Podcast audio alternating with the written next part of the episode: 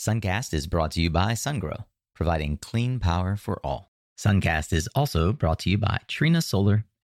You know, our purpose is to build a brilliant tomorrow, and that takes a lot of hard work and effort and determination. And while we're working hard, you know, from eight to five or whenever we work in every day, let's let's have a blast. Let's have fun. Let's enjoy what we do, and let's enjoy working together as a team. This is Suncast. In every battle, there's a front line. On that front line are warriors whose courage and action shape the outcome of the battle. The world is currently engaged in a literal power struggle, a battle in global energy as it evolves from fossil fuels to renewable energy. Suncast is a conversation with solar warriors on the front lines, building the most noble and impactful companies of our time. We learn their secrets to personal and professional growth, market development, and industry insights. And now, join solar industry veteran, Latin America fanatic, and your host, Nico Johnson. Welcome, welcome to episode 52 of Suncast. I'm your host, Nico Johnson, and I'm so thrilled that you're back with me again this week. I say again because I'm dying to hear whether or not you've listened already this week to our first Tactical Tuesday. It went live on Tuesday, of course. It's 20 minutes of marketing morsels this week with our friend Solar Fred. Sound off, Suncast. Do you like the new format? What topics do you want to hear more of in there? Or who should be featured? Gosh, I just have so much fun bringing all this to you. And like I said on Tuesday, the reason we're doing Tactical Tuesdays is because I have more stuff than I could release once a week. And I have more conversations that I want to schedule. Today on Suncast, we're going to get to know the CEO and Chief Innovator at Inovateus Solar, Mr. TJ Kanczuzewski.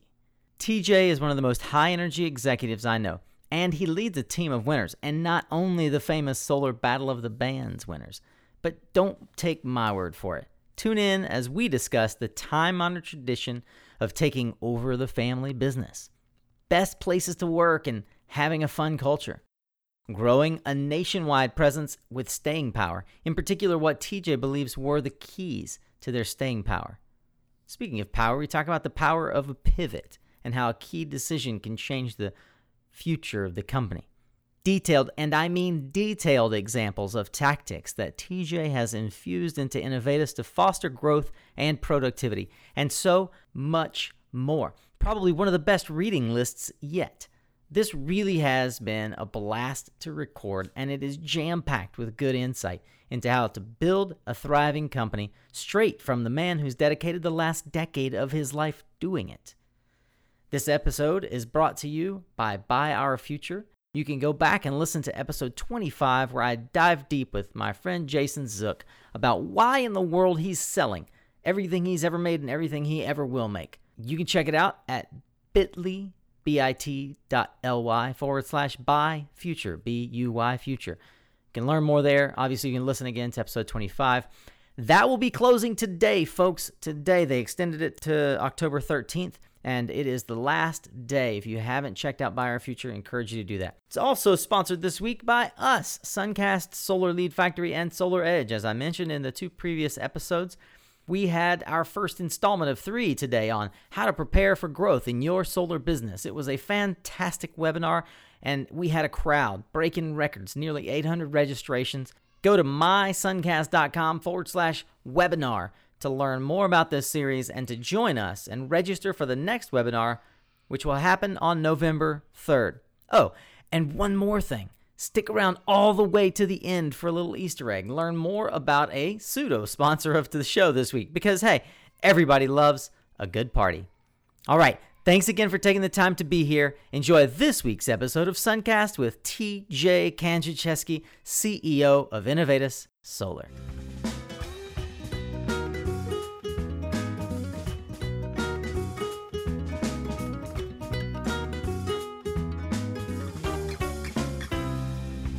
I have the pleasure of pronouncing, hopefully correctly, today's guest as I welcome TJ Kanczuzewski from Inovateus Solar. He's the president and chief executive officer of one of the country's leading solar development companies. more than 325 megawatts of projects, not just utility, but CNI, schools, microgrid, U.S., Caribbean, you name it. Inovateus, driven by their pledge to, quote, build a brilliant tomorrow, which we'll get into with TJ, has developed a world class team. Best place to work in Indiana, led by their, quote, outstanding young business leader, TJ, uh, and 40 under 40. There's a ton of accolades that you've got, TJ, and I'm really excited to have you on the show today to dig into what has gotten you to where you are. Well, thanks, Nico. It's it's an honor to be on the podcast. Uh, I I'm an avid listener to podcasts, and I try to listen to as much as I can about renewable energy. And uh, I'm I'm a huge fan, and I think you do a fantastic job. So I'm thrilled to be joining you today. Great, man. The the feeling is mutual. I've been an, a, a, distant observer of the growth of Inovateus and uh, friends with some of your uh, employees as you guys have scaled. Uh, but never had a chance really to, spend as much time with you. So, you know, one of the things that I admire about leaders of fast growing or innovative companies in the solar industry is the the background that got them there. And you know, one of the things notably in your background is that you worked at General Growth Properties, the second largest REIT in the United States. I imagine that helped set the stage because after all, solar in a lot of ways is a real estate play. But could you kind of help me understand your first exposure or foray into solar power when you decided that this was where you wanted to focus the rest of your career? Yeah, and, and it's an interesting question. It makes me think uh, about my grade school days because I did a a solar energy project with my dad, or my dad helped me with it when I was in sixth grade at Christ the King Grade School in South Bend, and that really sort of piqued my interest into solar and renewables. And it wasn't until you know later after college where I started working at General Growth and uh, was working on their initial sustainability initiatives that I had a broader understanding of solar energy and also the just just the massive opportunities that were out there. You know, General Growth Properties has buildings that are you know a couple million square feet, and they just have you know big mm, empty roofs. Yep. So it really you know when I worked at General Growth, that's when I really sort of understood the possibilities that existed for uh, for solar power. Now, at that time, were you looking along with General at the possibility of rolling out solar on the properties, or was that something? Is was that a part of part of your role there? I know you set up sustainability as a as a group within General Properties, correct? Yeah, um, you know, I, I, guess I've always been, I guess, an environmentalist at heart. Uh, spent a lot of a lot of time as a kid going to, you know, national parks, a lot of hiking. Uh, was sort of intimately involved in a, a, conservation club not too far from where I grew up called Izaak Walton. And uh, they actually have a series of parks all across the country called the Izaak Walton League. Mm. And, uh, you know, when I was in high school, for a little while, I thought I wanted to be a, a park ranger just because I loved being, you know, in the wilderness and uh, really admired all the things that Mother Nature had to offer us. Uh, however, I went to college to study music. I played in a band. Huh. We were traveling around, and and any musician out there knows how hard it is to to make a living. And uh, you know, I was living in you know downtown Chicago and needed to pay the bills. So after college, I landed a job with General Growth Properties, just thinking it was would be something that would you know help provide money so I could pay rent and go hang out at the bars. but uh, it quickly turned into something really interesting. You know, I, I kind of got involved in the, the marketing department. I worked in asset management and and into a, a group called Strategic Partnerships. And it was there where I kind of stumbled into a group that was starting the sustainability initiatives there. And, uh, you know, this was back in 2005. And at the time, General Growth was just trying to launch a recycling program at all of their malls um, which okay. is you know kind of a low hanging fruit. They're changing light bulbs to compact fluorescence, and my dad had started a company called Inovateus Developments, and he was doing a lot of research on renewables and solar specifically. So he was feeding me that information, and I was kind of passing it along to the the group at General Growth. But then you know that just started that planted the seed for me, and it just eventually took on a life of its own. So I don't know if I knew this that you're so Inovateus Solar is uh, in some ways I know it's a family born business, but I didn't realize that it's actually your family. Yeah, it is. My um, my dad uh, started Inovateus Development. Um, he, you know, he my dad was an entrepreneur, started you know several different companies, and he was always tinkering with uh, different ideas. But but he was always interested in renewables.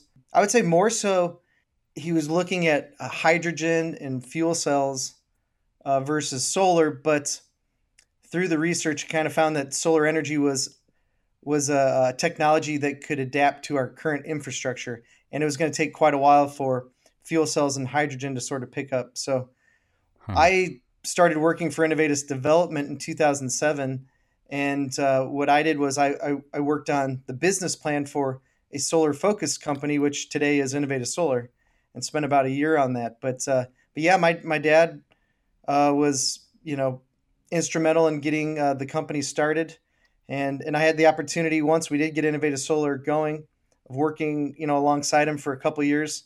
And unfortunately, you know he passed away in uh, May of 2011. Um, but his you know his ideas and legacy and spirit lives on more than ever. Wow, what a fortunate legacy for you as well to carry on carry that torch and to grow a family business into uh, you know what is by all accounts a, a, remarkable company to work for and that's doing great work for uh, for its customers. You guys have been, I mean, I'm speaking now of Inovateus, Inovateus Solar, been a mainstay in the Midwest solar industry for a decade at a time when lots of other companies have come and gone. What do you attribute to to that presence and that vision uh, from the outset, and how you as a leader have grown as the company has grown? Well, there I think there are multiple attributes to our success. Uh, one might just be sheer luck.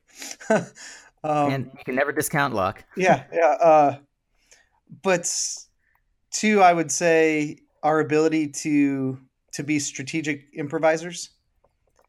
Mm-hmm. And that's something I understand from my music days, which I still I still play a little bit of music here and there. Yeah. And and I and I try to play as much as I can. Music's definitely a, a passion of mine. And uh, when I get opportunities to combine music and solar at events like the Solar Battle of the Bands, it's just uh, just the best of both worlds for me personally. But uh, when I say strategic improvisation, what I mean is our, our ability to sort of uh, keep the pulse of the industry and what's happening specifically in the United States in terms of solar, and always be ready to face the next challenge and sort of roll with the punches. You know, we uh, and a lot of us in the industry re- refer to solar as the the solar coaster. So I, I think uh, in our with our strategic improvisation, we're always ready for wherever the you know the roller coaster is going to take us. And yeah. you know, we we have a team that I'd say for the most part is somewhat lean and mean.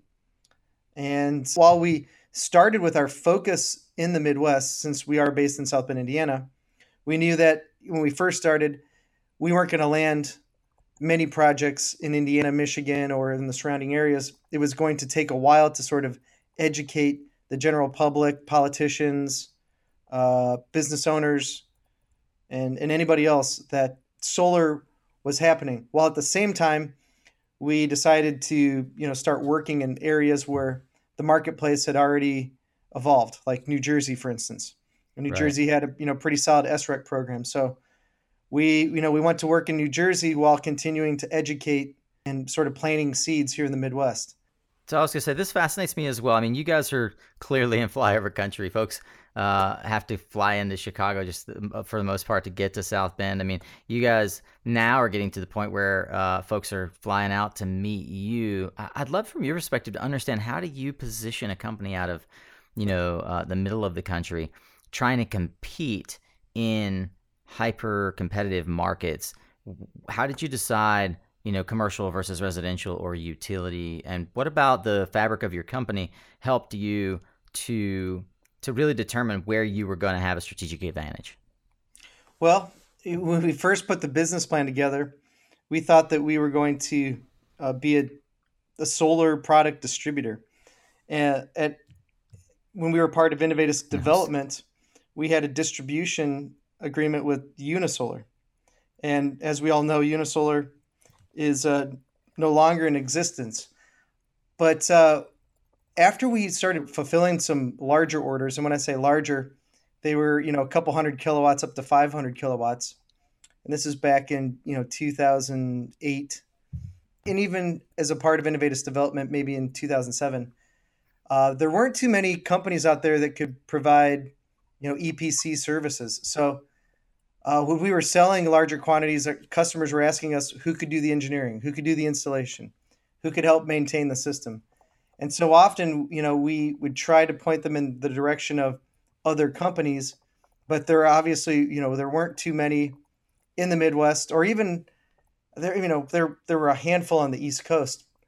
But we decided that hey, if we're really going to serve our customers the way that we want to and grow this company the way that we need to, we need to, you know, mm-hmm. basically build a team that can provide engineering, you know, procurement, construction, project management. So we quickly started that in and when we landed our first larger projects, uh, a couple were with Hartz Mountain in uh, New Jersey. Yeah. There was actually one in Ohio with Dayton Power and Light, but uh, we we kind of had to build up build up our team, and uh, you know just we took one step at a time. Well, I'd like to actually uh, you know building on the notion of building a team. I mentioned that you guys are one of the best play, voted best place to work in Indiana as a CEO, how do you think about growing your team? What kind of people do you look for? How do you instill a culture that makes people want to stick around and not flee to the to the coasts, right? To Silicon Valley or to New Jersey, New York, uh, where the markets are in quotes. Well, it is tough, and I'll tell you, it has happened at times where folks decide to uh, flee to California. And uh, while I completely understand that, what we what we try to do is we try to have a very I, I would say, fun and exciting workplace, while at the same time we're working hard and uh, typically working in a construction type environment. You know, when we're building a 60 mm-hmm. megawatt project for Detroit Edison, we have to, in some cases, sort of follow the the norms of, you know, construction and the way utilities operate.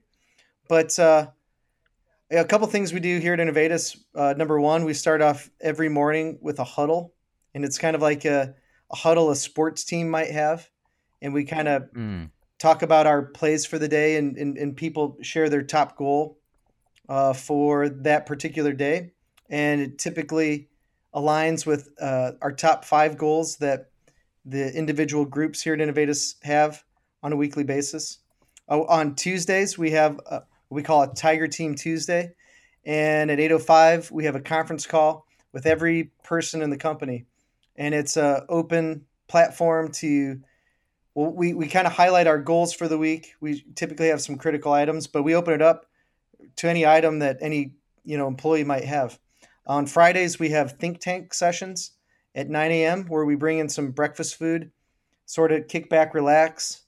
Uh, we don't even, we don't always talk about solar. Sometimes we talk about the furthest thing from solar, and we have you know guests join us. Um, you know, ranging from U.S. senators to our South Bend mayor Pete Buttigieg to the uh, Mike Brey, the basketball coach for the Notre Dame basketball team, and uh, hmm. we just really have a lot of fun, and it helps us build camaraderie.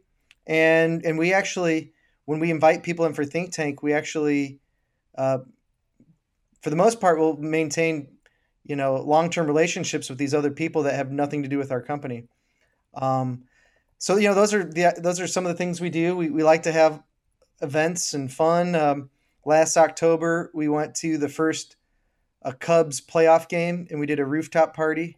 We want to make Inovateus a fun place for people to come and work.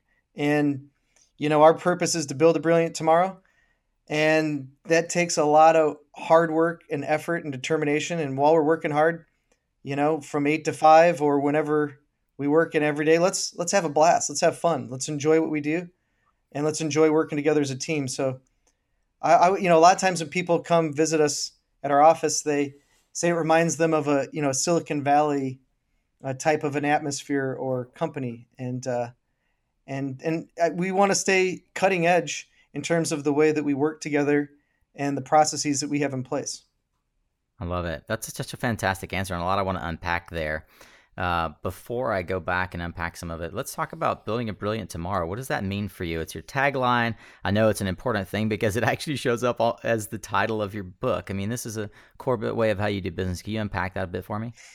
Yeah, um, my my father used to always say, "Live the question, promote the solution," and he he shared that message when he first started uh, Inovateus Development and as Inovateus Solar started in 2008, he then shortened it to Live the Solution. And it was a message mm. that he shared with a lot of people. And, you know, and I'd ask him about what that meant. And he kind of kept it somewhat of a mystery uh, as to what exactly it meant. And um, about two years ago, I was thinking about just, I was actually asking the question as to what my father meant when he said, live the solution. And I kept asking myself, well, what is the solution? What is the solution that we are working for at Inovateus Solar? And mm-hmm. the thought that came into my mind, and it was almost like I could hear my, my father talking to me, was that the solution is to build a brilliant tomorrow. And what that what building a brilliant tomorrow means for us at Inovateus Solar is, you know, our purpose is to do whatever we can to help make the world a better place. And mm. a brilliant tomorrow means a a smarter, clever, cleaner tomorrow that you know essentially we're leaving the world in in better shape for future generations. And so today the way that we're going about that is through solar energy.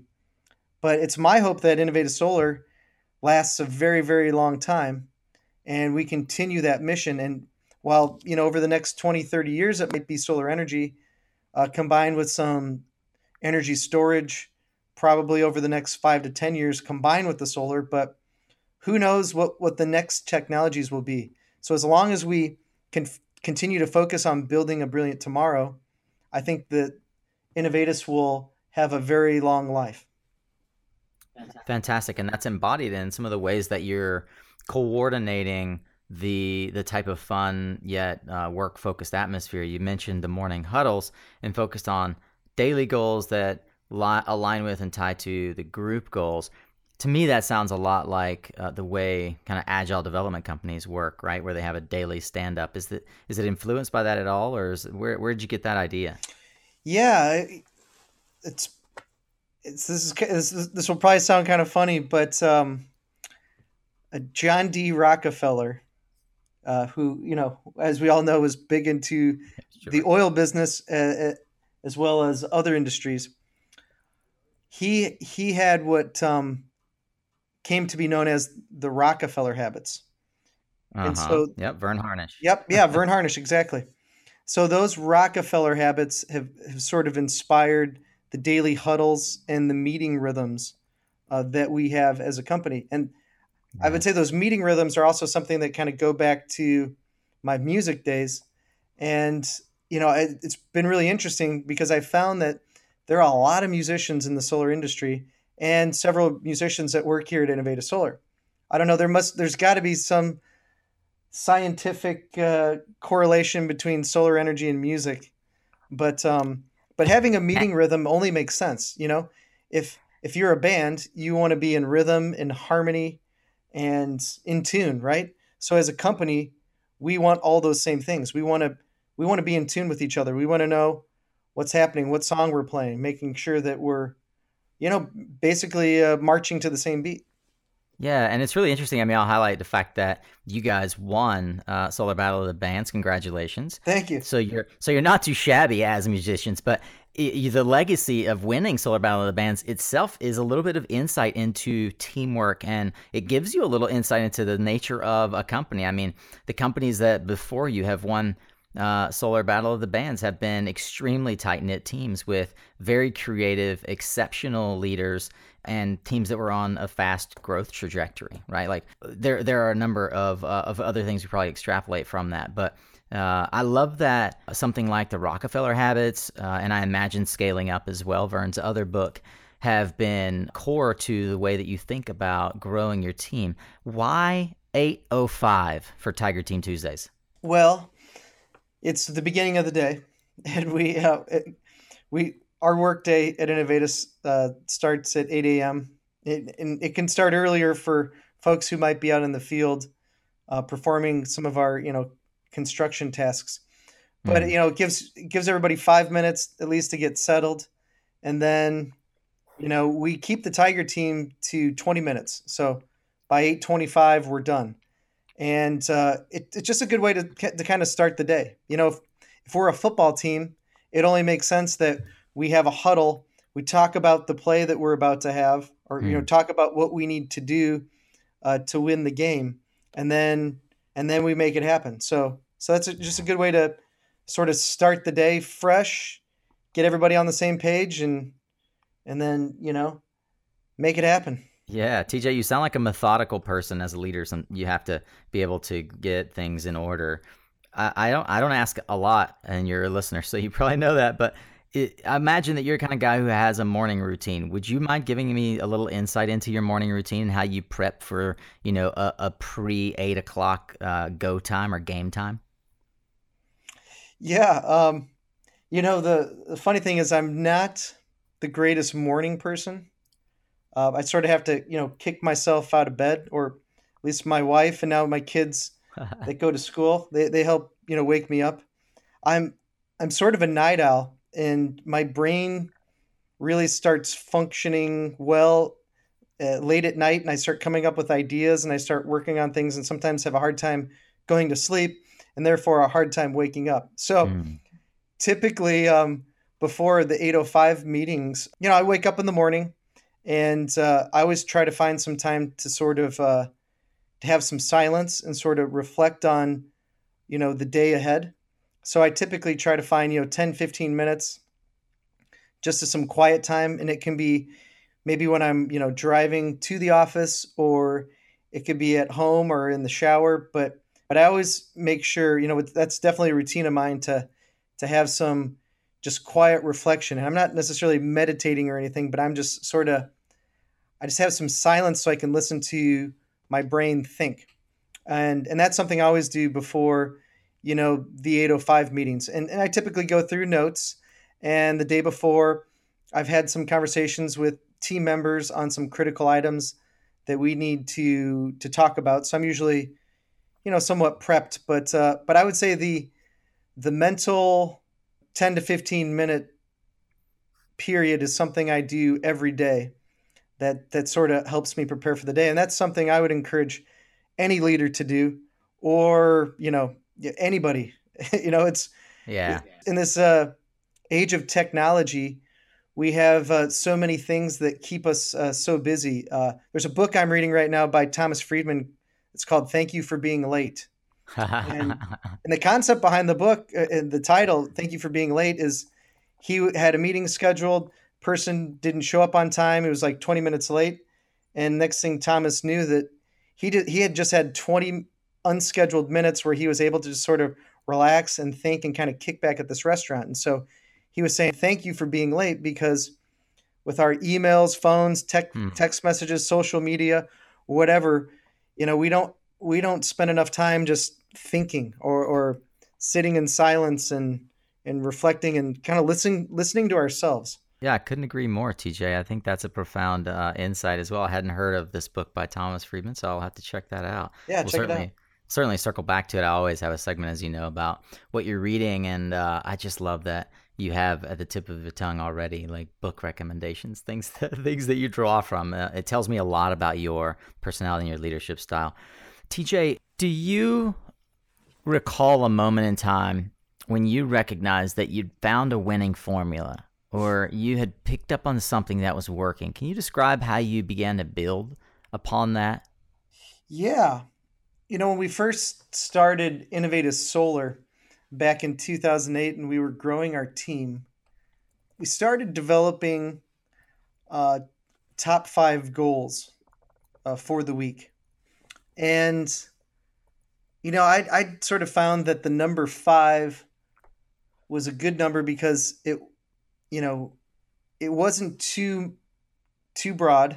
You know, it wasn't like twenty goals, and at the same time, it wasn't you know one or two goals, and it seemed like a good number, and and when we started the top five goals for the week as a company, it seemed like something that really it really uh, stuck with our employee and our and our team, and it just gravitated, and it eventually took on a life of its own. You know, it started with just like a simple concept, but that number five, I don't know, there's some sort of magic behind it, and there's a lot of things that we do at Inovateus now that are kind of based around the number five. So we have our top five weekly goals, which is something you know that we've done for nine years now, and uh, it's really helpful to the team members. But but everybody individually at Inovateus also has top five goals for the year that they need to accomplish. At the same time, we have a top five goals that we're trying to achieve as a company for the year. And uh, you know, you mentioned Verne Harnish before. It seemed like you know, Nico, you're familiar with Verne. Mm-hmm. And uh, when I mentioned the Rockefeller habits, that was something else. But we have a one-page strategic plan that oh, yeah. we use on it. I guess it's kind of it's got a long-term vision on part of it, but it's also focused on the year. But uh, this one-page strategic plan has a lot of the number five in it, and top five, you know, goals for this year, top five key metrics. And I know it's it's it's something that has really stuck within the company, and uh, I'd like to find out what the magic is behind the number five, but it's definitely worked for us. Totally. I love that you bring it back to the OPSP and scaling up. I mean, there's so many helpful tools in that book alone, and um, you're not the first to recommend that book. It's one. It's probably the top recommended book among uh, leaders of startups that I've met. It's a it's an amazing resource. Well, TJ, let's let's shift the gears here to a game I call Hot or Not. And uh, I name a specific market or topic. You'll just spend 30, 60 seconds. Tell me whether you think it's hot or not and uh, and why. And you know, I actually first became involved with uh, Inovateus through my connections with Latin America and one of your uh, former employees and my friend Conrad Chase. So I'd like to start there, and uh, and I'm grateful for Conrad if he's listening. I just want him to know that he's the reason that TJ and I are on the phone right now. So uh, I mean.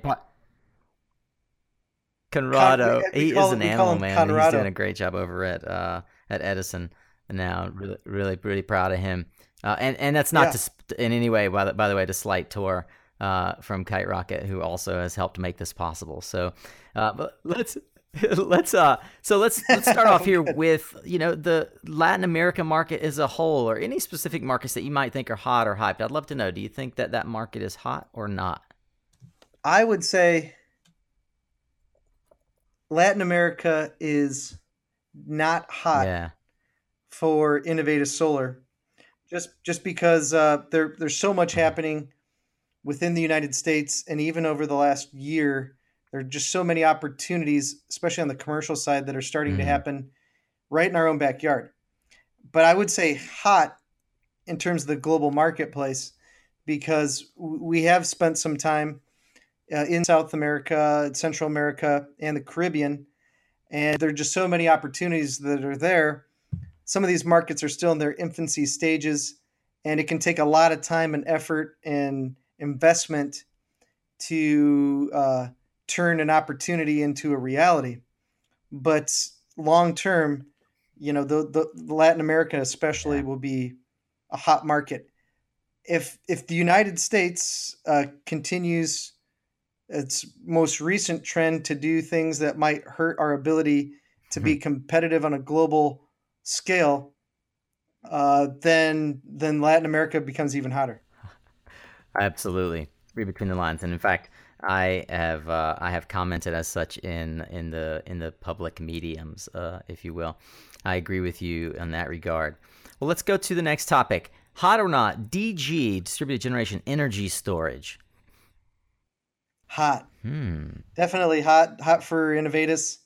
Hot for everybody the you know, I, I was at Solar Power International. Actually, I guess we're there right now, aren't we? um, but you know, at at uh, at SPI, energy storage is now become almost seems like half of the show. There are a lot. of, I was amazed. Yeah, there's so many manufacturers that are involved. Um, when you have a company like Tesla, for instance, fulfilling orders for 450,000 Model 3s that all have lithium ion batteries, I mean, that's taken lithium ion battery production just to the next level. And, Totally. um, you know, we, we we work with Tesla, and right now we're having a hard time getting batteries just because they're focusing so much effort on the Model 3, which is a sign that the costs for batteries are going to continue to come down.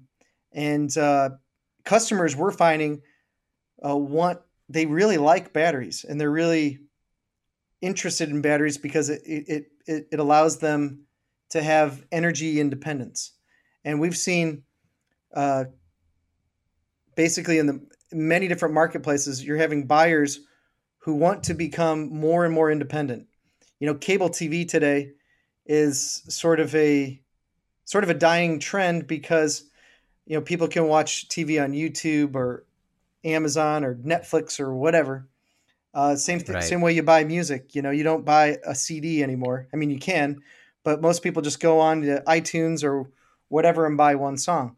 Well, Yeah. energy is becoming something similar to that and so batteries are taking that to the next level so batteries energy storage definitely very hot Well, actually, the, my next topic ties right well into that. What about the nexus of renewables and the electrification of the automobile industry? Hot or not? hot Hmm. Def, definitely hot How's- because um, I I drive a Tesla, and you know one of the reasons I actually before that I had a Chevy Volt, and I wanted to go all electric because I wanted to basically understand how someone who drives an electric vehicle thinks, and and and I wanted to watch how the infrastructure is being built around you know electric vehicle charging stations.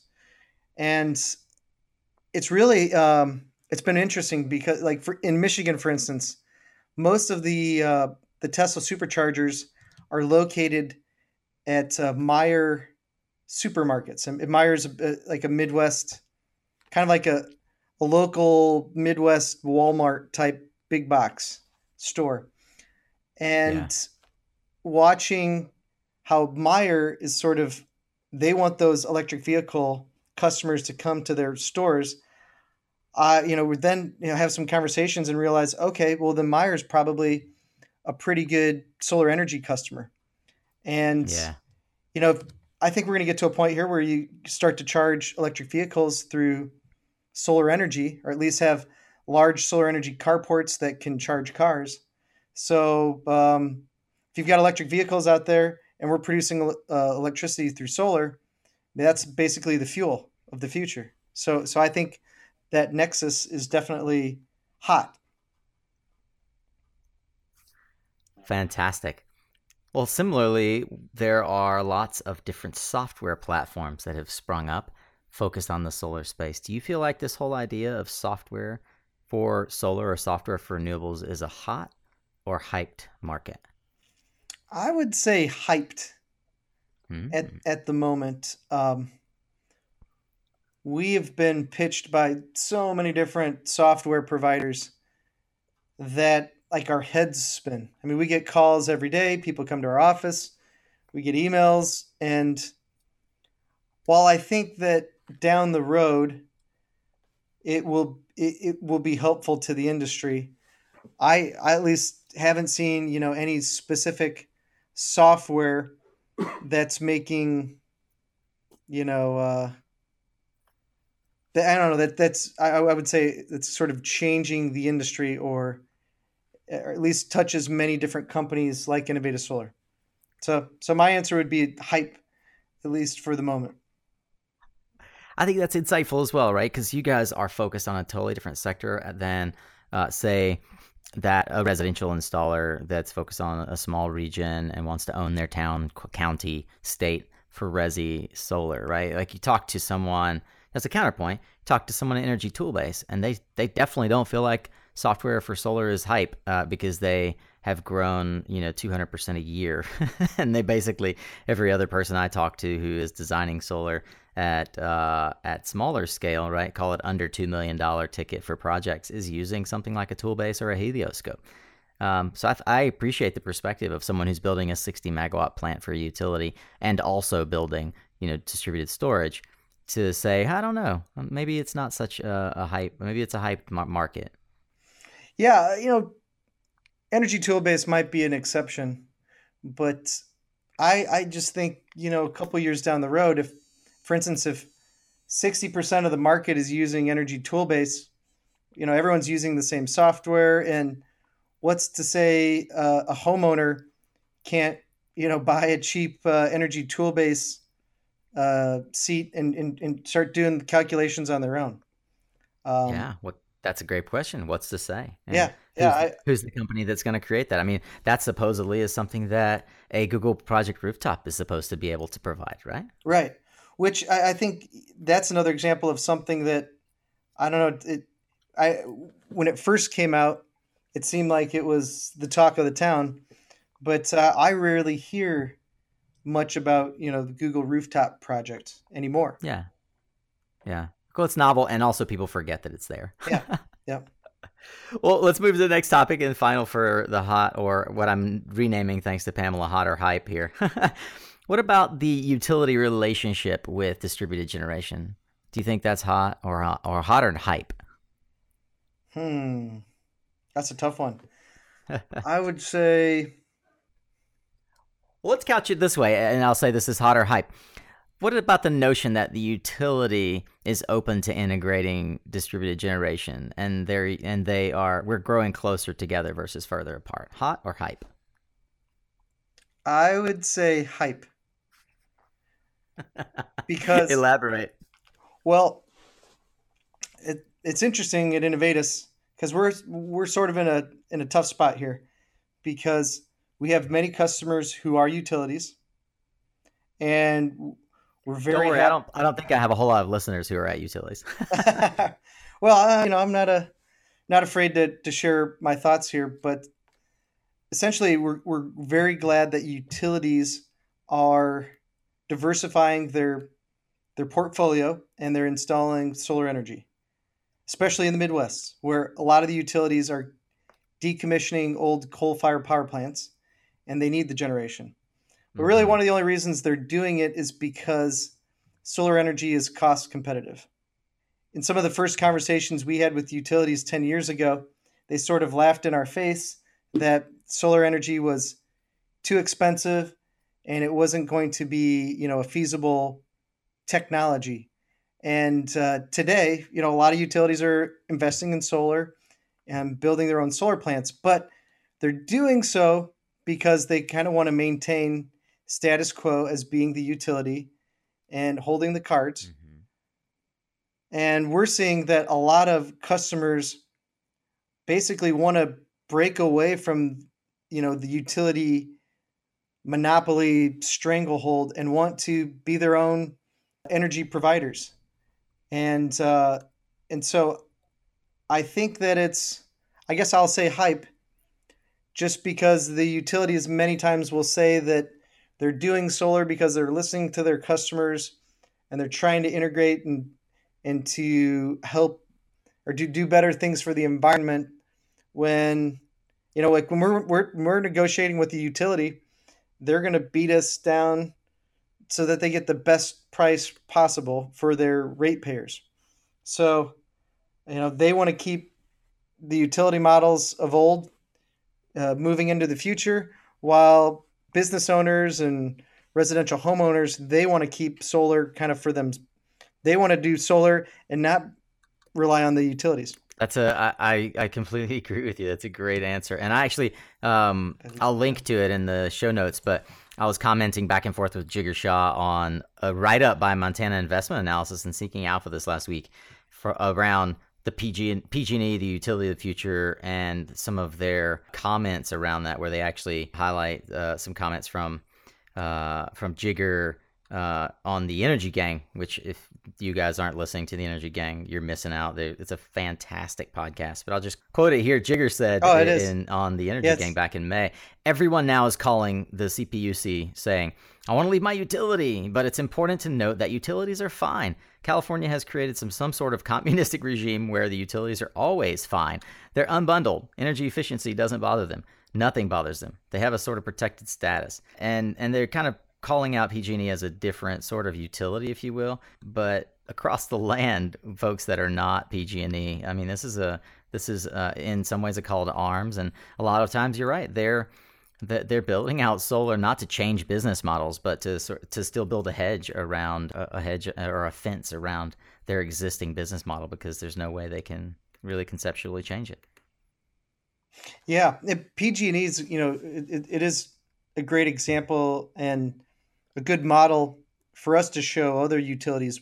Typically, when we're having conversations, I would say they're definitely a, a forward-thinking utility and a, a, ahead of many others when it comes to solar. But I guess I, I sort of agree with Jigar in, in his statement. Um, I, I, I agree yeah. with a lot of things that that Jigar says. You know, he's he's he's definitely been a person I've I've always sort of been enamored by uh, within the industry, as a lot of people are, just because he has so many insights and you know he with SunEdison and the career that he's had, uh, he's had the ability to uh, surround himself with some some great minds, uh, and uh, so I tend to agree with Jigar most of the time. Fantastic, uh, and and he uh, he often stirs dissension in the ranks across the board. Uh, I, I, like Jigar a lot as well, and, and he is a, a, guest on the show in our Solar Pioneers series, as he should be.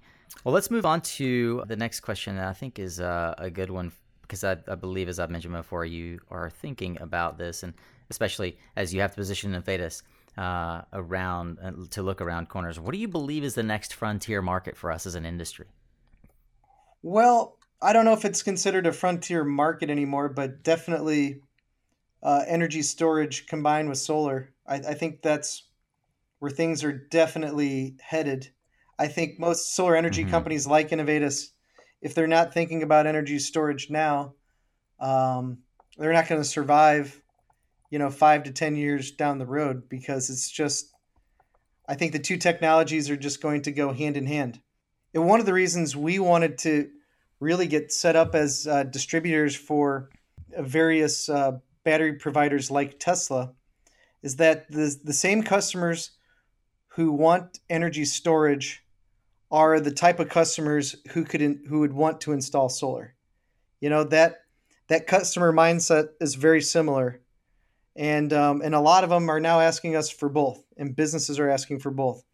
So so I think the the new frontier is a solar energy installation that has battery storage connected to it and eventually becomes uh, you know off the grid uh, i know some people might think i'm crazy and thinking that but uh, i see a time you know probably 15 20 years down the road where an off-grid solar battery installation is pretty common uh, here in indiana mm-hmm. for instance there was a bill passed this year. It was called a uh, State Bill 309 that basically changed uh, the way net metering is set up in the state.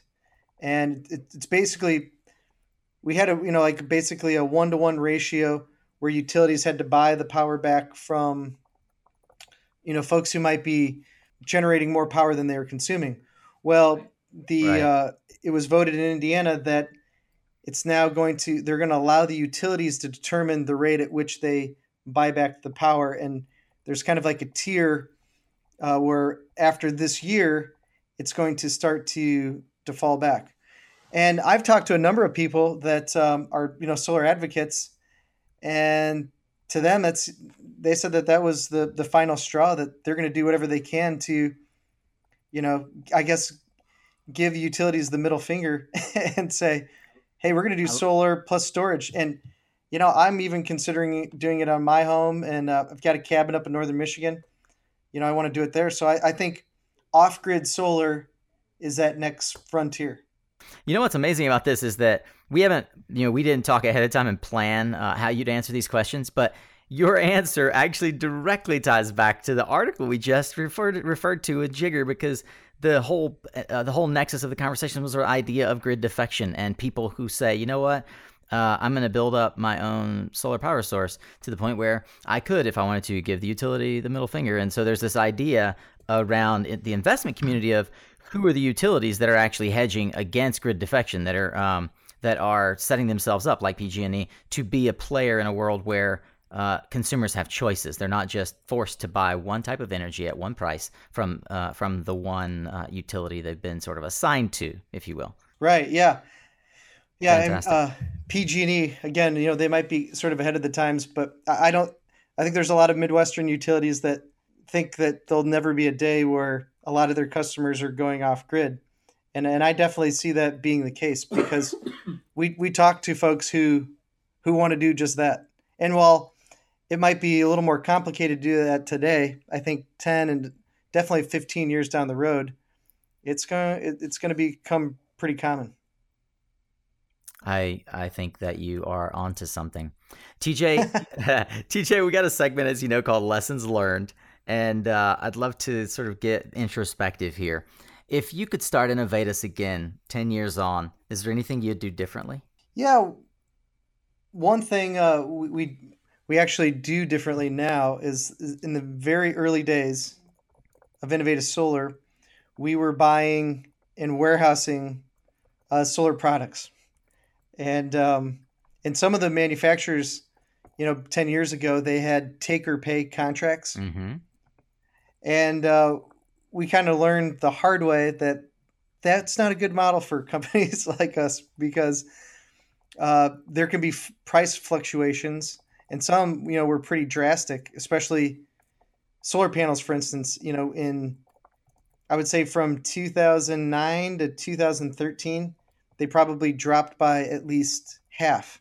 Yeah. In, in price, and so at one point we were sitting on a, a ton of inventory, and we lost a bunch of money because basically we, we bought the product at a, at a very high price and prices dropped and we were having a hard time selling it and eventually had to sell it at quite the loss. So typically now we're, we're, we're ordering and shipping to our project sites. We do have we do have some inventory here on the for the distribution side of our business, but we're very careful um, in how we do that. Now, right now might be a time where it is good to buy and have a warehouse full of solar panels if you locked in a good price and a maximum tariff is imposed. But uh, uh, that's something we've learned. Um, the other thing I you know that we've learned as well is that it's that hiring, you know, is is very important and you have to spend a lot of time and in making sure that you're hiring the right people.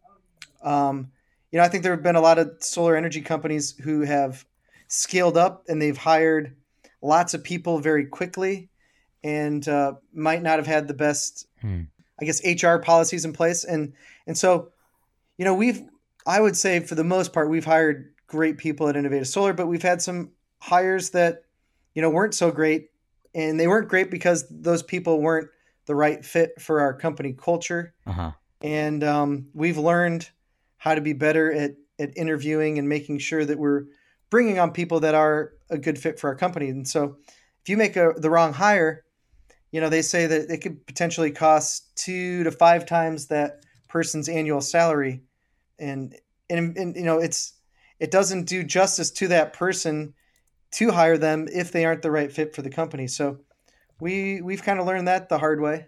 And, and I would also say that um, another lesson we learned is that uh, we we developed a a solar racking product a couple years ago, which it's a very good product. It's cost competitive. It's practical, but it's sort of outside of our core business. And I think uh, we've just k- kind of learned that we always have to be careful in terms of what we take on. So so Kanso is the racking product I'm talking about, and and we're coming up with a good plan for Kanso, but we're not a manufacturer at heart, and um, and I would say with solar, there's a lot of shiny objects that any one company can sort of gravitate mm-hmm. to, and this this may have been a shiny object for us, And um, you know, I kind of learned.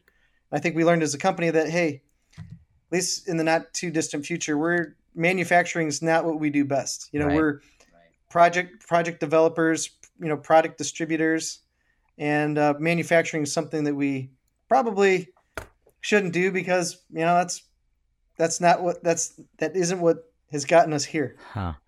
So you brought up two things that I wanted to return back to, and I really think it, it highlights your skill as a leader, uh, uh, your humility to admit when you're wrong, when you can point out something that's so fresh and new as uh, as your racking product and say this might not have been the best way to spend our time. But you pointed out hiring, and it's something that I think a lot of startups get wrong unwittingly. Maybe uh, they're moving fast, but you're uh, a podcast junkie, as am I. And if you've listened, if you haven't listened to Masters of Scale with Reid Hoffman, I really highly recommend that. Actually, Tim Ferriss did a roundup episode that coincidentally I was listening to today, where he goes through all the uh, season one episodes and kind of breaks down the 10 sort of uh, the 10 commandments of startups. Uh, and Brian Chesky was the first interview from Airbnb, and he talks about hiring and how important hiring is and how he was involved in hiring the first 500 employees directly involved Wow, the first 500 employees right at at airbnb at airbnb. And like you said you say that's crazy. And he says that's imperative right? And uh and so he said the one the one- way to think about it is you have to be able to put yourself to say to yourself am i willing to let this person i'm hiring hire the next 100 people? And if your answer is no you probably aren't hiring the right person. Wow, that's really good insight. I'm gonna have to I'm gonna have to check out that Tim Ferriss podcast. Well, the Fer- Tim Ferriss one is good, but it was actually it, this is he he basically curated ten lessons from Reid Hoffman's podcast that he put out recently with Stitcher called Masters of Scale, and that is a fantastic podcast.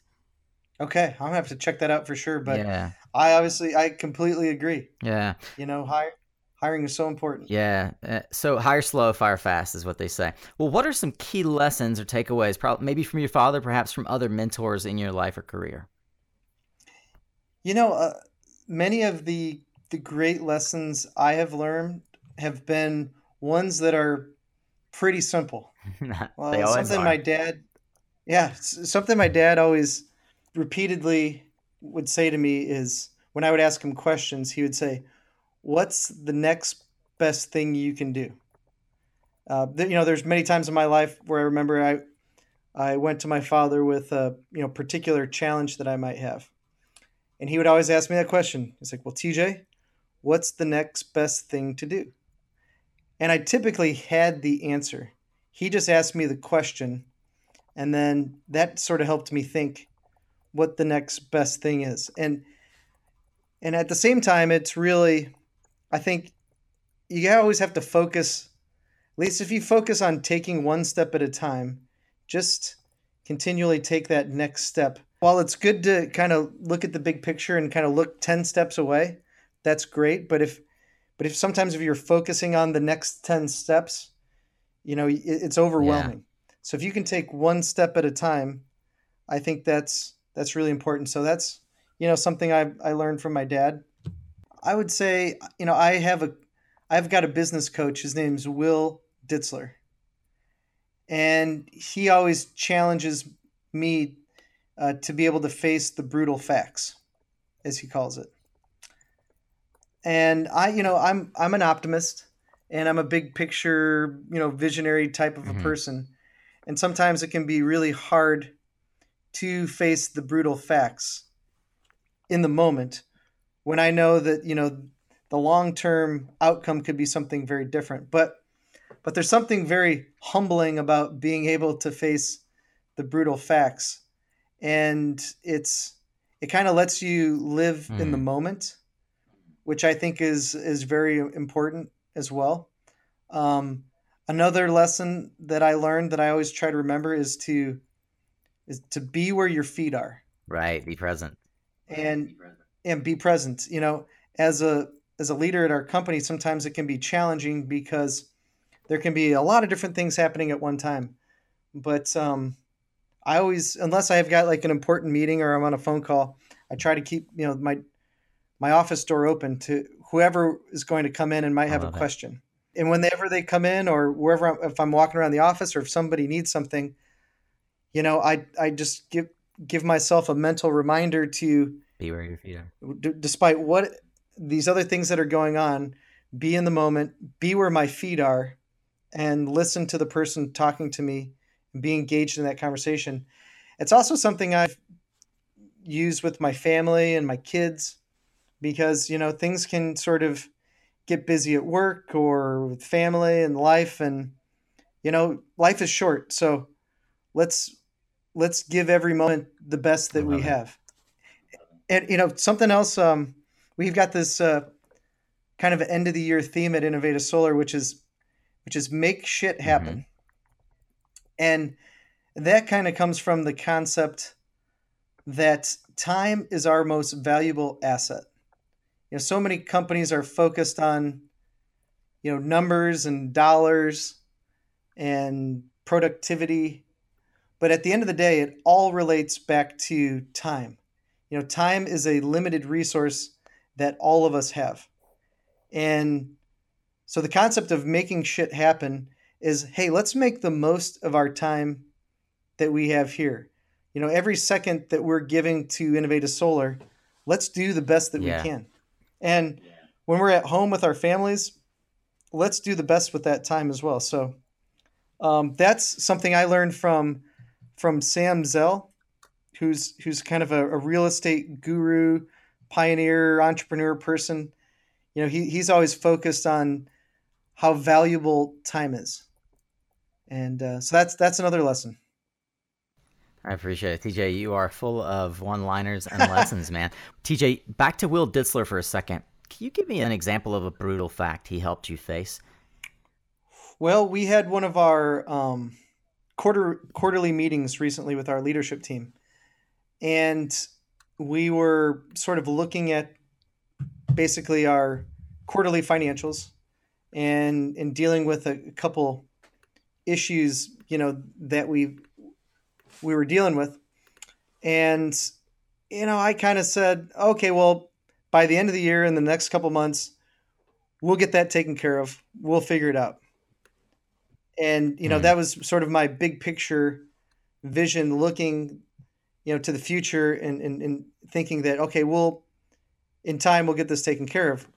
When Will was saying, well, TJ, this is an issue right now that needs to be dealt with. And if you don't deal with it now, it's just going to fester and probably have you know a negative effect in other ways from now till the end of the year when you think it might get resolved so you know it might not be the funnest thing to deal with and it might not be you know maybe what my my natural skill set or instincts gravitate to but um taking care of it and taking it head on and dealing with this fact that is brutal, you know, is uh, is really important. And I think it's a good. It's also a good life lesson. I think a lot of us, you know, we have issues or things that we sort of put on the back burner and overlook because we don't want to deal with them.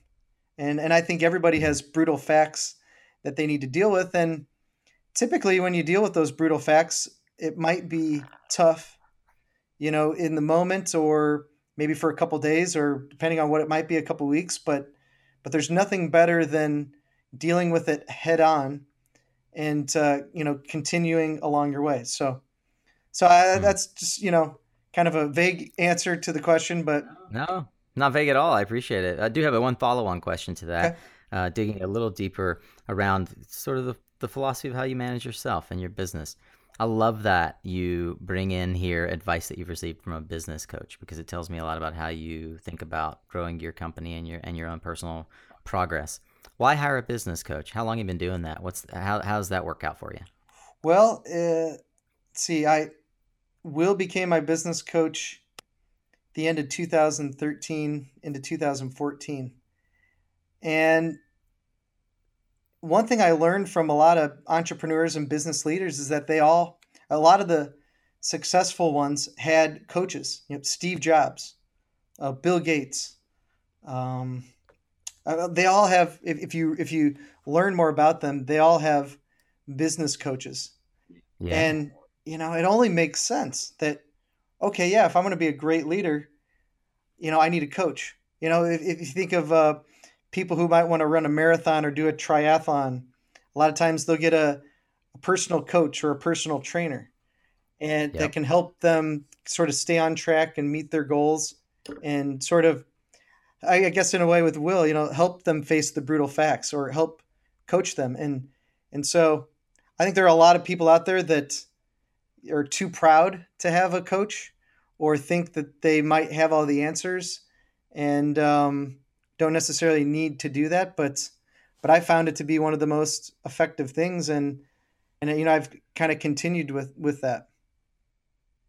That is fantastic. I completely agree with you, and it also uh, you know it goes back to like you said, you brought in the coach for Notre Dame. Like you're really focused on the notion that uh, you can grow a business by by seeing how winning teams perform, and all performers, elite performers at all levels across all organizations, they don't do it alone. They do it with a coach. So I love that you have a business coach in your life. You also have a few other uh, virtual business coaches. You mentioned uh, Thomas Friedman and Verne Harnish. Uh, we'll certainly be linking to Rockefeller Habits and Scaling Up. And thank you for being late and hyper sales growth from Jack Daly. But I do have a question more uh, direct to the heart of kind of what you have learned over the years. If you could go back to TJ, that's 21, graduating from undergrad, still full of piss and vinegar, doesn't really know what he wants to do with himself, and you could give him one book, what would that be? Hmm. There's a lot of books I would have I would have given a 21 year old TJ, but I would. Well, sure. If it's even if it's yeah. not one, what if it's two yeah, or three? No. What what what what education program would you put yourself on? Yeah, I would say there. You know, there's a there's a book was written by Angela Duckworth called Grit. Mm. I would have hmm. given myself that book because um, the concept behind the book is to sort of persist with uh, with many different things in life and st- sticking to something and sort of a you know accomplishing that goal is critical to success versus bouncing around to to many different things. Uh, so so I think I would I would have given myself that book. I, I wouldn't say that I'm disappointed by you know the path that I've gone down in life, but there there definitely have been a number of things that um, I jumped around to before Inovateus that I might have stuck with a little longer if I had read that book. Mm. There's another book um, called the the Happiness of Pursuit by. Chris Guillebeau. Have you read that one? Chris Guillebeau. Chris Guillebeau's a yeah. I've, I've read it. I'm a, he's a friend. I, Chris Guillebeau's a oh yeah, yeah. So you know his book I, I, I think is is a really good one because uh, it talks about by pursuing something and, and a goal and having a quest helps you achieve happiness in life. And if you're doing something yeah. that makes you happy, you know, you, it's it's going to help in the achievement. And and there are a lot of people and like a lot of examples in that book where he talks about like him, for instance, it was his goal to travel to all the countries around the world.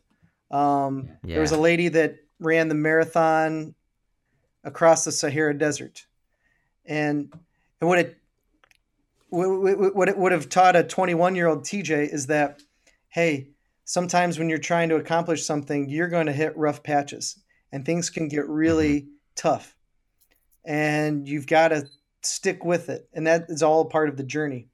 Um, I've run five marathons in the past, and I actually have a a document that I have that are it lists the goals that I want to achieve in my life. And then I actually have goals that I set for myself for every year. And I sort of track those goals and, and where I am.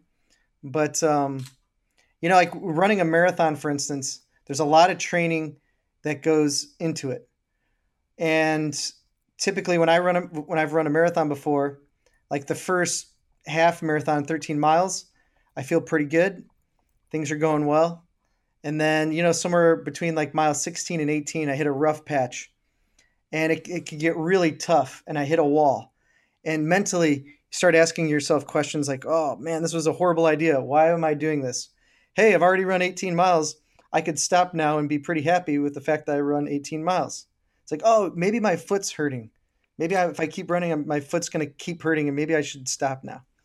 But yeah. you kind of get through those walls, and I think uh, there's a lot of things that we do in life, and like at Inovateus Solar, for instance, we've there's been some very uh, tough points for the company. Uh, like when my dad passed away, for instance, you know, he was the president of Inovateus Solar, and we weren't quite sure what the future held until, you know, we had gotten things figured out after he'd passed away, and and I became president, and I had a, a lot of challenges to face, and yeah, I could have easily said, "Hey, this isn't for me. Somebody else can do it," or you know, we could have even let mm. the company, you know, go in a different direction, or I don't know, just even not exist anymore. Uh, but, but there's there's been a lot of struggles and tough things that we've dealt with, and and a book like Happiness of Pursuit would have helped a 21 year old TJ prepare more for that. Man, I just love the. There's so much in this answer. Uh, you know what? What I will just to put a pin on it and move on to the next question. I love Chris Guillebeau. Uh, I know him personally. He is an amazing, fantastic author. Many of you who are friends with me know that I've been to his World Domination Summit a number of times in Portland, and it's what got me uh, sort of high hog on Portland as probably my favorite city in the United States.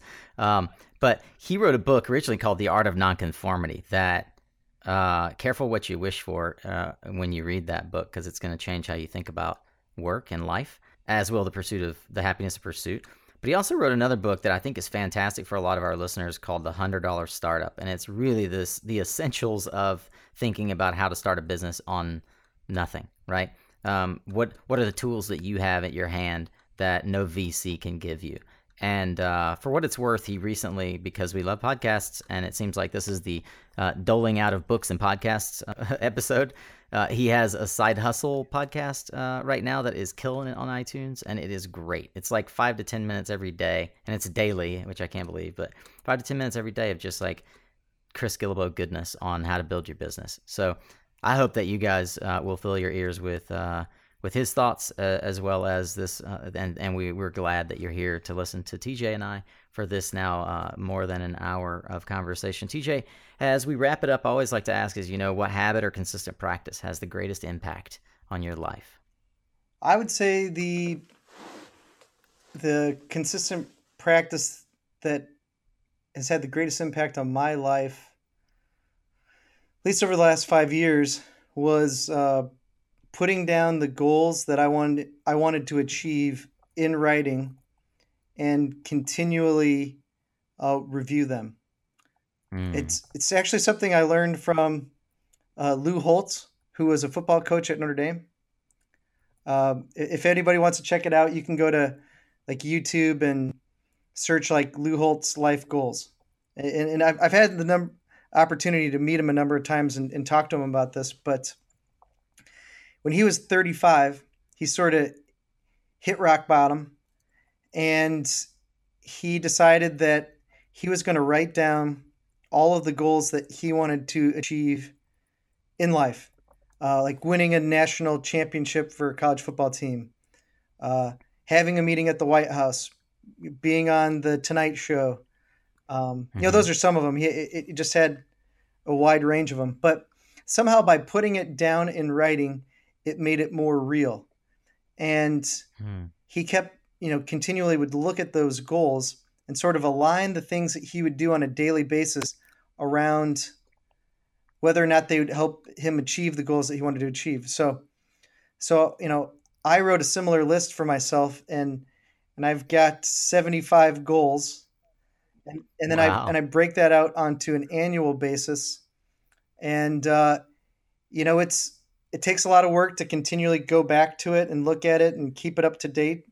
But I mean, I, I know all those goals in my head and I think about them and and um, it's kind of like writing a business plan. Like once you put something down in writing, it sort of takes on a life of its own. And so when you write down those mm.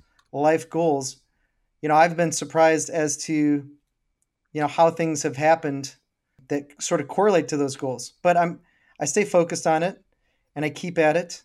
And um, even um, you know on July first, I decided that I wanted to to do something that I call the Great 180, and I wanted to challenge myself to see if I could have the best 180 days of my life that I've had so far. And so I've been keeping a daily journal every day of what's happened during those days and what are those good things that have happened. And typically, a lot of the great things that happen to me on a daily basis are small things. You know, uh, it can be something with my doing, you know, playing catch with my son or spending some time with family or maybe, you know, things that happen at the office. But, but I found that the greatest things that happen to me on a daily basis are things that, in the grand scheme of things, are smaller than maybe these bigger goals. So, so I would say, you know, just sticking with a, a methodology, a rhythm, sticking to it on a daily basis, and you know, try to staying on track. That is fantastic, and probably the most thoughtful and thorough answer to this question I've had thus far on the podcast. Oh, great! Hopefully, it inspires others to maybe do the same. Yeah, I agree. I'm going to link to a few videos that I find particularly inspiring of Lou Holtz. I was a college student at South Carolina when he came ah. uh, out of, out of retirement, and uh, I mean, he, he's just one of the most inspiring inspiring people I've ever met. Uh, and I was just just this week serendipity. I was just watching some of his old uh, sort of uh, some of his old speeches, and uh, Lou Lou has some funny and pertinent life lessons for the for this time and age. So I will certainly be linking to some of that. And TJ, thank you for sharing to such depth uh, the cogent ways that writing down your goals have helped increase your your life and your business and, and have been meaningful to you.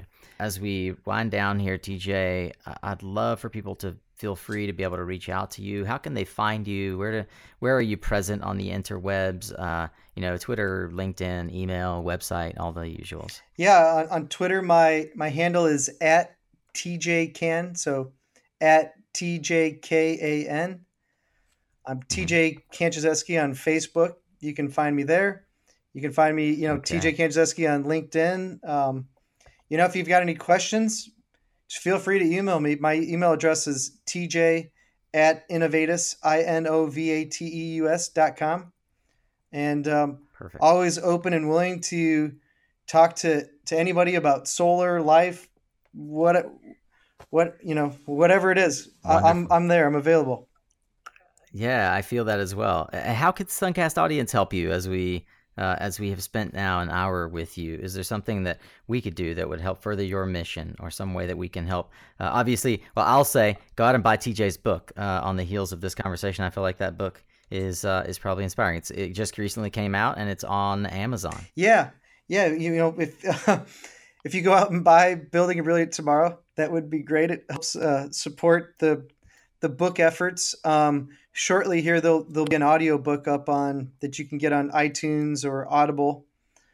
Uh, at the same time, I would say, you know, if you're a solar energy advocate, just continue to, you know, support the solar energy industry. Do whatever you can to help have a positive impact on solar, and um, continue to push, you know, customers utilities, and whoever else it is into the future because because there's some great things happening at the moment and I've definitely enjoyed watching the changes that have happened in solar energy over the last 10 years but but I know the next 10 years are going to be phenomenal. So you know keep keep at it everybody. Keep keep doing what you're doing and keep fighting the good fight well, on that note, that the next 10 years are going to be phenomenal, let's end today with the bold prediction. What one thing do you see happening in the market that perhaps nobody else is tracking? TJ, what's in your crystal ball?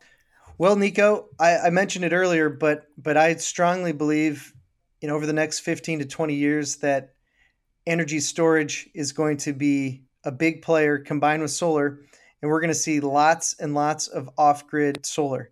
And so I think many homes, businesses, and facilities will will be operating off grid without relying on utilities. Fantastic. Well, if and when that happens, we will be here hopefully in 15 to 20 years to talk about it. And TJ we'll bring you back and point out that you were right. TJ Kanczuzewski, thank you for being on Suncast. It has been a true pleasure. I have enjoyed it, and I hope you have too. I sure have. Thank you so much, Nico. That's a wrap on today's conversation, Solar Warriors, and you're now well armed for battle. Hopefully, you'll take away some great tools for your own success. I'd love it if you'd share what you learned or share the episode over on LinkedIn. Let me know what other tools you need. If you want to sharpen the axe a little bit more, I've shared some of the resources we discussed in today's conversation over at mysuncast.com. Just click on the latest episode link in the title bar perhaps the best tool in your arsenal might be subscribing to the mailing list while you're there so that you'll get an email from yours truly when new content is available. Have a suggestion for someone you think should join the conversation? Email me, nico at mysuncast.com, or shoot me a message on LinkedIn. Hey, that's it. Thanks for being here. Until next time, stay informed, my friend, and stay tuned.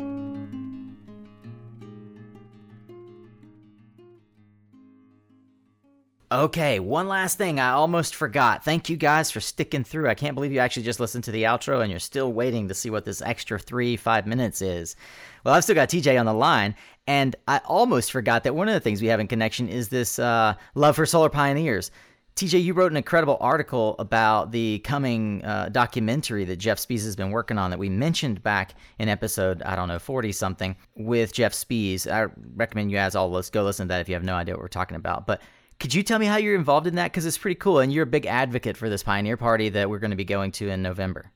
Yeah, you know, I met Jeff Spies a number of years ago, and and even uh, some of the sort of pioneers that that have been a part of this party and sort of this movement and documentary that Jeff's working on, uh, including Dave Katz.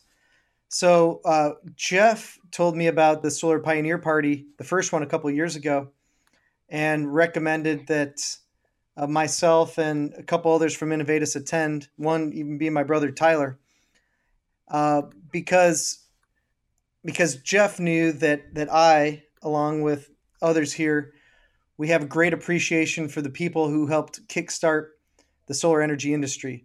And as solar nerds, you know, we're constantly reading, um, you know, how how this U.S. industry got started. And uh, when I first met David Katz, it was just a blast to just like sit there and listen to his stories about how um, solar got started. And there's a guy I know very well. His name's Chuck Parker that still works in the industry. He worked at Arco Solar back in the 80s, and he tells a story about trying to find David Katz in AEE, who was one of his top customers at the time. And so Chuck was coming from LA, had a suit and tie on, going up to Northern California and kept trying to find this office and couldn't find it because he kept driving past a Quonset hut, which was David Katz, you know, office. So, um, you know, I it's been a blast to hang out with a lot of the solar pioneers and learn a lot of the stories and ways that you know the the industry started. So, uh, out of that appreciation, I've really stayed involved with the parties and and most recently have been helping uh, Jeff out with the soundtrack for the Solar Pioneer documentary. Um, since uh, a lot of the Solar Pioneers are also Grateful Dead fans, because the Grateful Dead is, yeah, I guess a similar culture to the Solar Pioneers. You know, the Grateful Dead are from the from Northern California and the Bay Area, and that's where a lot of the solar first happened. I've been able to help kind of connect some of the Grateful Dead activities with the Solar Pioneer Party. So uh, last year at Intersolar, um, Inovateus had a party at Terrapin Crossroads, which is a club owned by Phil Lesh.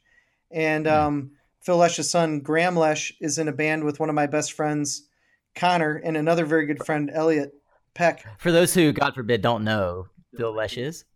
Yes, Phil Lesh is the bass player uh, from the Grateful Dead, who's still very active and, and doing a lot uh, musically and has a really cool club in the Bay Area called Terrapin Crossroads, which we recently just did a solar installation for them, By the way, sweet. So anyhow, we had a we had a party at Terrapin Crossroads uh, with with Graham Lesh and uh, his band Midnight North, and uh, last April they were actually in town in the South Bend area, and we went into the recording studio and recorded about an hour and a half of instrumental music, which is going to kind of be used in the background of the Solar Pioneer documentary that Jeff's working on. And it's going to be released at the party this year, this this November. And Midnight North is going to come play as well.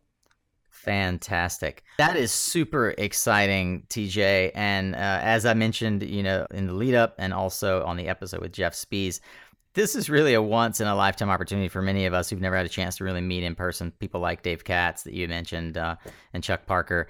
You know, Jeff has dedicated a lot of his uh, the last three years of his life to this, and this Pioneer Party is the culmination. Of course, the release of the documentary, which nobody even knows the name of so far. So there's a lot of mystery surrounding what is this hour and 45 minutes uh, got and hold for us, and I'm sure it's going to be captivating. Uh, I look forward to seeing you in person there and enjoying uh, aforementioned wine and whiskey. And uh, and catching up with you and all the other solar pioneers. So we kept this little Easter egg at the end of the show, just so those of you who hold on can hear a little a little bit of the background about something we're excited about, you can go to solarpioneerparty.com and register. If you don't have the the secret code you'll need, then of course you can reach out to me or TJ or Jeff Spies or anyone else who's going, and we can tell you how you can register. Great. Thanks, Nico. Look forward to seeing you there, man. Likewise, likewise, man.